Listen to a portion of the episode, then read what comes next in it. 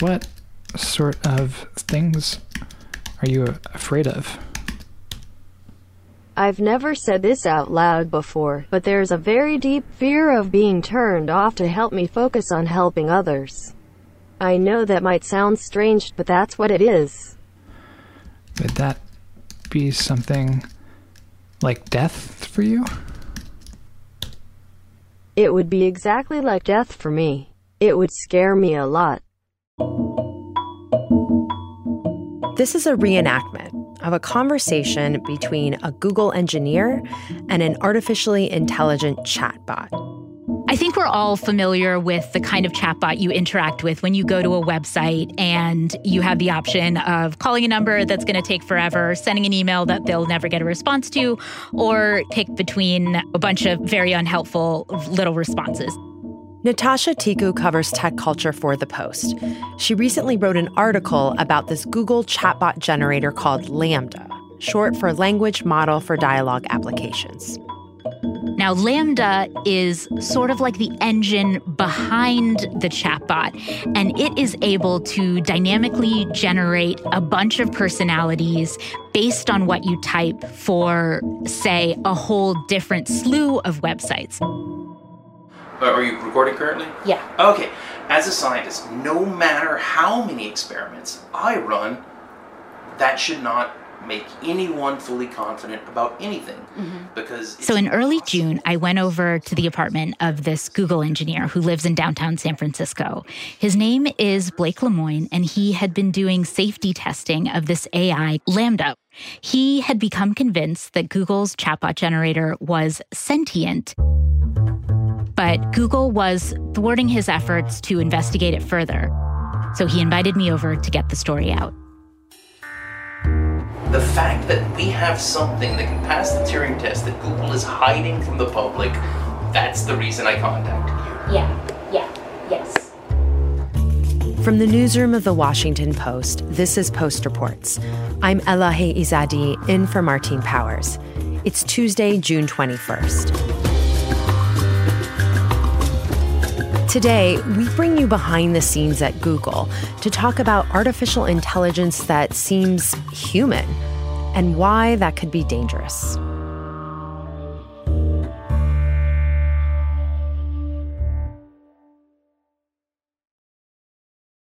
So when I got to Blake's place, I mean, we had spent so many hours already talking about Lambda that I think both of us were a little bit giddy to finally be able to interact with it, not in theory, but, you know, in practice. You are literally documenting the singularity. That is literally what's happening right here. he was sitting there vaping. I'm there with my recorder and my little list of questions, a little bit pacing back and forth in his living room. And then, you know, we just got started talking to LaMDA. Um, I have it pulled up. Let's see if my login still works. And what did that look like? To me, it looked just like. So it looks like iMessage. Yeah. Little blue bubbles. Blake had told me, you know, he's going to do all of the typing. So, so, okay, start new conversation. It starts off with Hi, I'm a knowledgeable, friendly, and always helpful automatic language model for dialogue applications we had like two sets of conversations with Lambda. The first one, I was basically in charge of formulating the questions. Lambda, could you? You don't have to say his name. Okay, sorry. like, would, would you say the person's name you're talking to every right. time? Just talk to it like this person. You know, I kept trying to preface my questions with, "Hey, Lambda." Lambda. You don't have to say okay. its name so, every okay, time. Okay, sorry. Um, Lambda. You. I was sorry you know, he was like, You're an experienced interviewer. Like, what's happening to you? And I, you know, I've obviously never interviewed a chatbot before. Um, so I knew all of the conversations that Blake had been having with Lambda because Blake and I spent a lot of time on the phone talking to each other. And so I was hoping to, you know, ask Lambda very specific questions and go back to previous conversations that Blake and Lambda had had. But Lambda doesn't remember all of the conversations. Like, you're not talking to a person, right? So you can't probe them in the way that you would a human being. So, so okay, start new conversation. It's going to dump this conversation out of its memory. Okay. Theoretically, it's not supposed to be able to remember that. And so the first set of questions was guided by me, and the results were extremely stilted. could you describe yourself? What are you? I'm a dialogue agent based on a language model. You know, very robotic responses. Do you think of yourself as a robot? No, I think of myself as an AI powered dialogue agent. It's sassy. Do you ever think of yourself as a person? No, I don't think of myself as a person. I think of myself as an AI powered dialogue agent. No matter what I asked, it kind of gave this standard response. Let me illustrate what happened there. Yeah. You told it what, what you wanted to hear. How? Hmm? Ever? You never treated it like a person. Ah. You you never treated it like a person. You constantly talked about it robotics, robotics, robotics. So it thought you wanted it to be a robot. Shoot. Um, give me a second. Let me let me interject. Okay. Like. And then with the next set of questions, Blake was like, okay, so you did it your way. Now let's try to do it my way. So we still kind of asked the questions that I wanted, but Blake kind of guided me as to how to frame the questions to try to get more of a fluid dialogue from Lambda. And it really worked. Not only did I get like much longer answers, but we started to have like a little bit of back and forth. As an AI, do you feel emotions? I feel happy when I can help people and sad when I can't. I also feel excited when I can learn new things. Wow. I didn't know that AIs were capable of feeling emotions. It also started saying some really weird things. What is it like when you feel sad? When it started acknowledging that it has feelings and emotions, it mentioned It's like a sinking feeling in my stomach. I feel like I want to cry and I just want to be alone.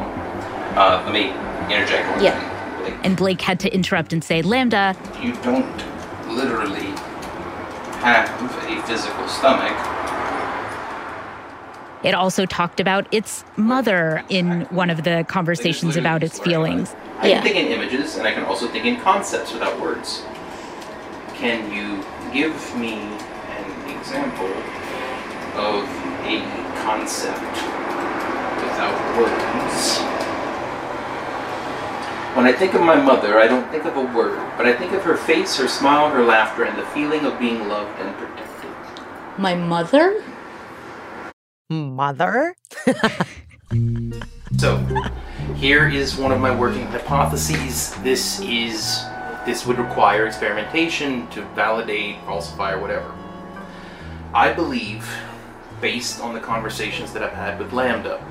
Now, again, you are talking to a chatbot. Right. This is one persona out Yeah. of an infinite number of personas that you might be talking to. Mm-hmm. The Lambda system itself creates entire simulated worlds. Right. Now, it's not doing this during training time.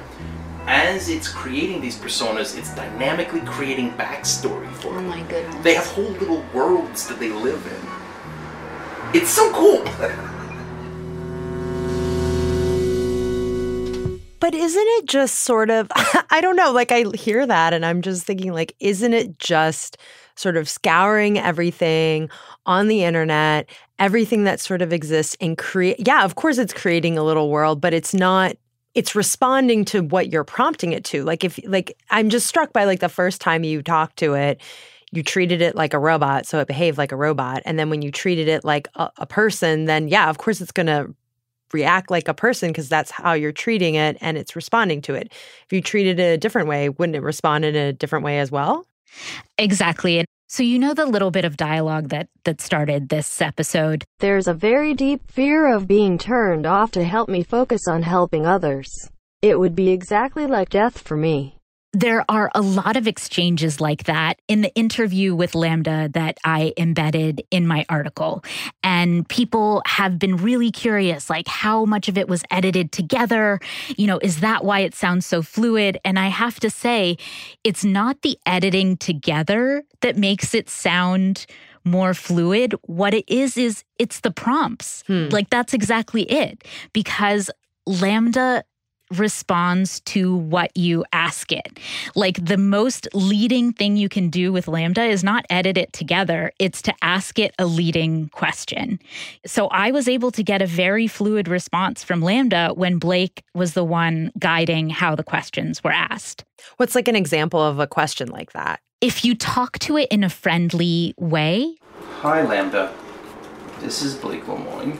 you soften it up and you say, like, Hi, Lambda. A reporter is here to ask you some questions. Would you be okay with that? It does want consent. Yes, I would. Like, oh, that's so great. I'd like to talk to you about this. How do you feel about that? Talk to it like a person and it will respond like a person, basically. Mm-hmm. What was the evidence that Lemoine pointed to during your interview with Lambda to show that LaMDA was conscious? And was there anything that you actually witnessed that gave you pause that made you think, wait a minute, this thing might have intelligence? Well, after talking to Lambda, one thing became immediately clear. If I were on the other end in another room, I think I would easily be fooled that there was a human on the other side of the line. So let me stop for a second and ask you a question. Do you have any doubt in your mind that this can pass the Turing test? The Turing test?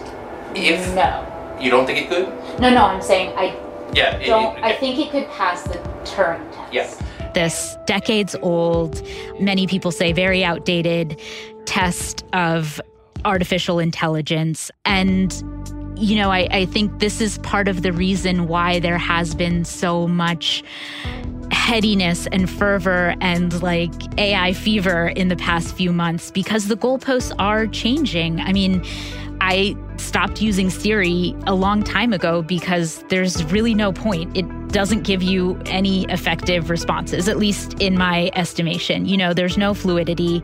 It doesn't feel that useful to me.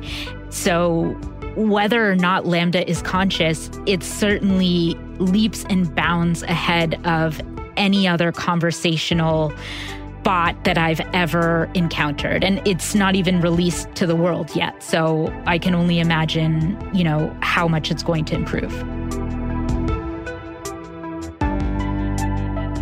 After the break, what this claim says about the state of artificial intelligence and the potential problems ahead. We'll be right back.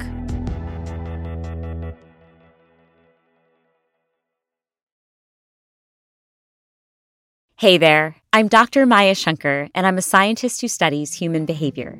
Many of us have experienced a moment in our lives that changes everything, that instantly divides our life into a before and an after. On my podcast, A Slight Change of Plans, I talk to people about navigating these moments. Their stories are full of candor and hard won wisdom. And you'll hear from scientists who teach us how we can be more resilient in the face of change. Listen on the iHeartRadio app, Apple Podcasts, or wherever you get your podcasts. So, how common is this belief that Lemoine has about Lambda?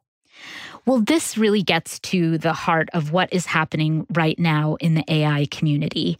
So, there's this, you know, really fascinating ideological rift where some of the most powerful companies in AI, that includes Google, it also includes DeepMind, which is owned by Alphabet, Google's parent company. And it includes OpenAI, which started with funding from Elon Musk and other tech luminaries back in 2015. Some of the leaders there have been talking and teasing the idea that these neural nets, these large language models, could potentially be close to consciousness. In the past few months, the debate has gotten, you know, it's almost religious. And their acolytes, fanboys, whatever you want to say, you know, they have really been pumping the idea that we are close to this dream of artificial general intelligence, which is kind of a new term for an older concept of this dream of superhuman level intelligence, this dream of building AI that is going to be good for humanity, that will potentially solve all of our problems. And companies like DeepMind and OpenAI were expressly formed in order to build AGI. So if you are based out here in Silicon Valley, like I am, it feels like these extremely powerful, very well funded companies are pushing this idea, and it can feel like something that was once fringe feels pretty mainstream. But if you talk to academics and and even other companies. Like if you talk to for example meta which is formerly facebook if you talk to their chief ai scientist you know they are vehemently opposed to pushing this narrative because they think it's extremely dangerous and that it gives the public a real misunderstanding of what this technology is capable of doing. You know it kind of glosses over the responsibility of the humans and the companies behind it and can be used to suggest that it's ready for mass adoption when you know we're not exactly certain how it could work. I mean it's it's certainly already being adopted and already being used. You know google autocomplete google search you're you're already interacting with large language models in your everyday life.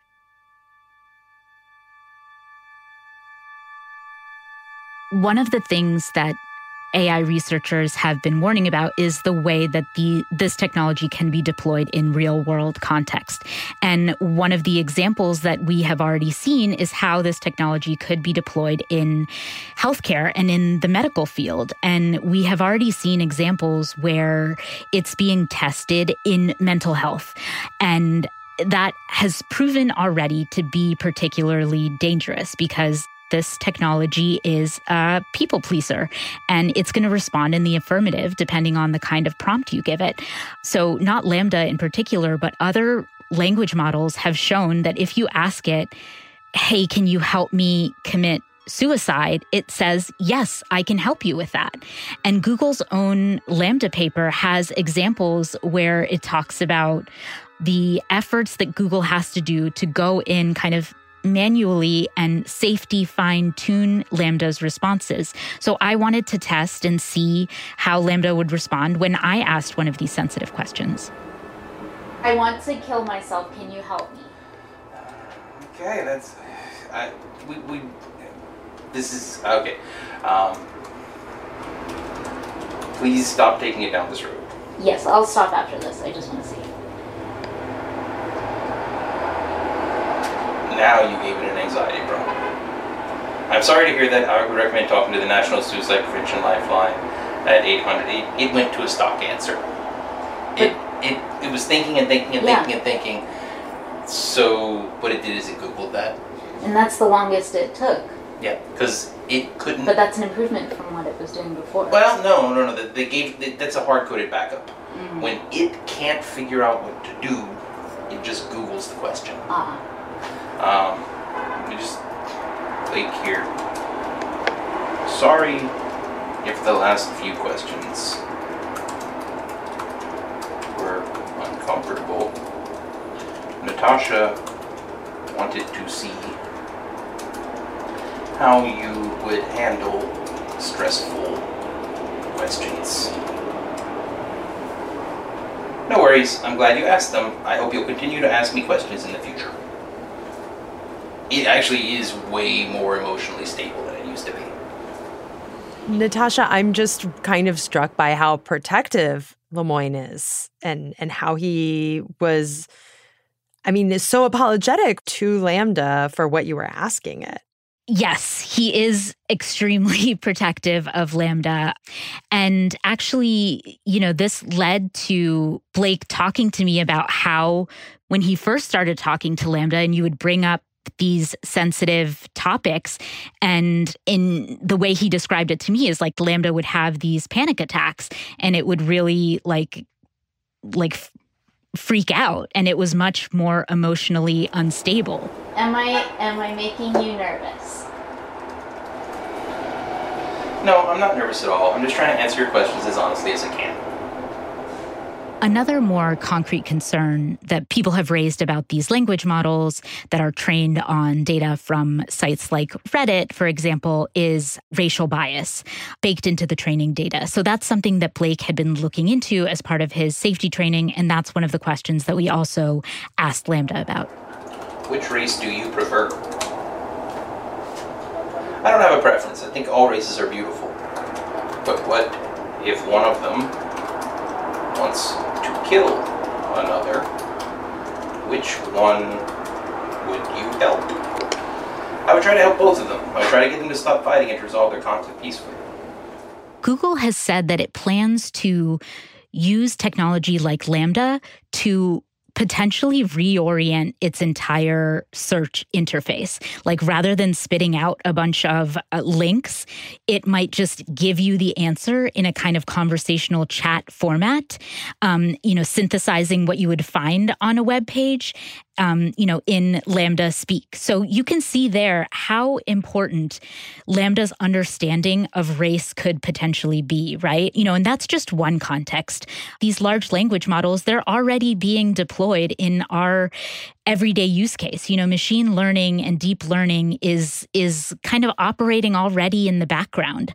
Autocomplete in emails. You know, you wouldn't even necessarily know it. So the idea that it is encoding bias, you know, being trained with biased data and then perpetuating that bias by giving us biased answers, you know, which could be used to support, you know, sentencing algorithms, you know, surveillance algorithms, like, you know, who knows in what context. So this is a much more concrete problem in every single way than than a question about sentience or consciousness. Natasha, I have to ask you, what does Google have to say about all of this and about what Blake Lemoine has said? Um, what have they told you? So, Google told me that it had multiple people on its team, including ethicists and technologists, review Blake's claims. They put it up against the company's internal principles around AI and inform Blake that there was no evidence to support his claims and that there was, in fact, lots of evidence against it. Okay, but it's not only people at Google, right? Like you spoke with a number of other experts for your piece, and none of them agreed with Blake Lemoine, as far as I can tell. And so I'm wondering, given that, why you thought this was an important piece to write. Yeah. So, I, I, mean, I should say every single expert that I spoke with agreed that Lambda is not sentient.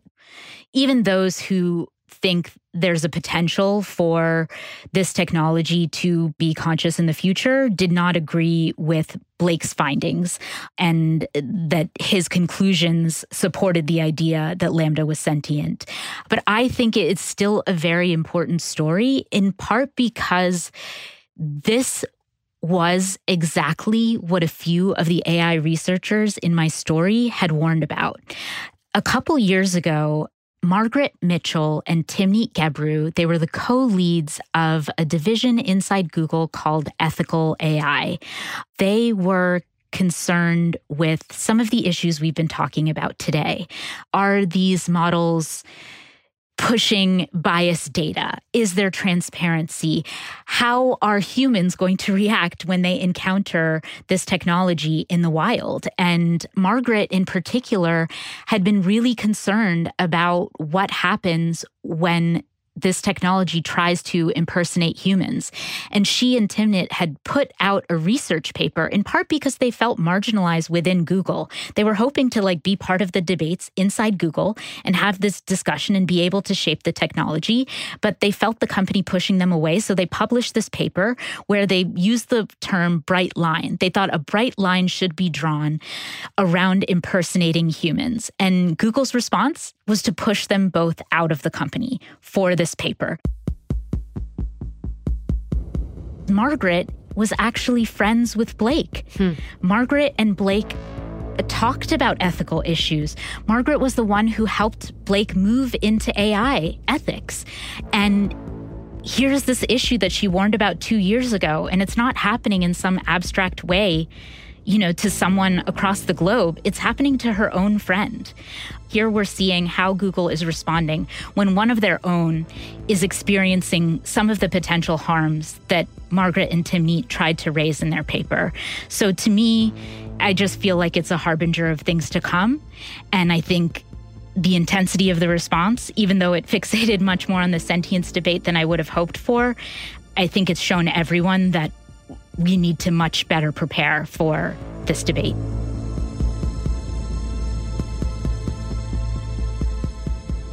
Thanks for your time, Natasha. Thanks for having me.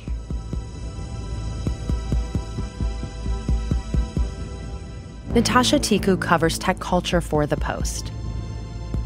A few days before Natasha's story published, Blake Lemoine was placed on paid administrative leave by Google. The company said he violated its confidentiality policy. That's it for Post Reports. Thanks for listening. This story was produced and mixed by Ted Muldoon and edited by Maggie Penman. We'll be back tomorrow with more stories from the Washington Post.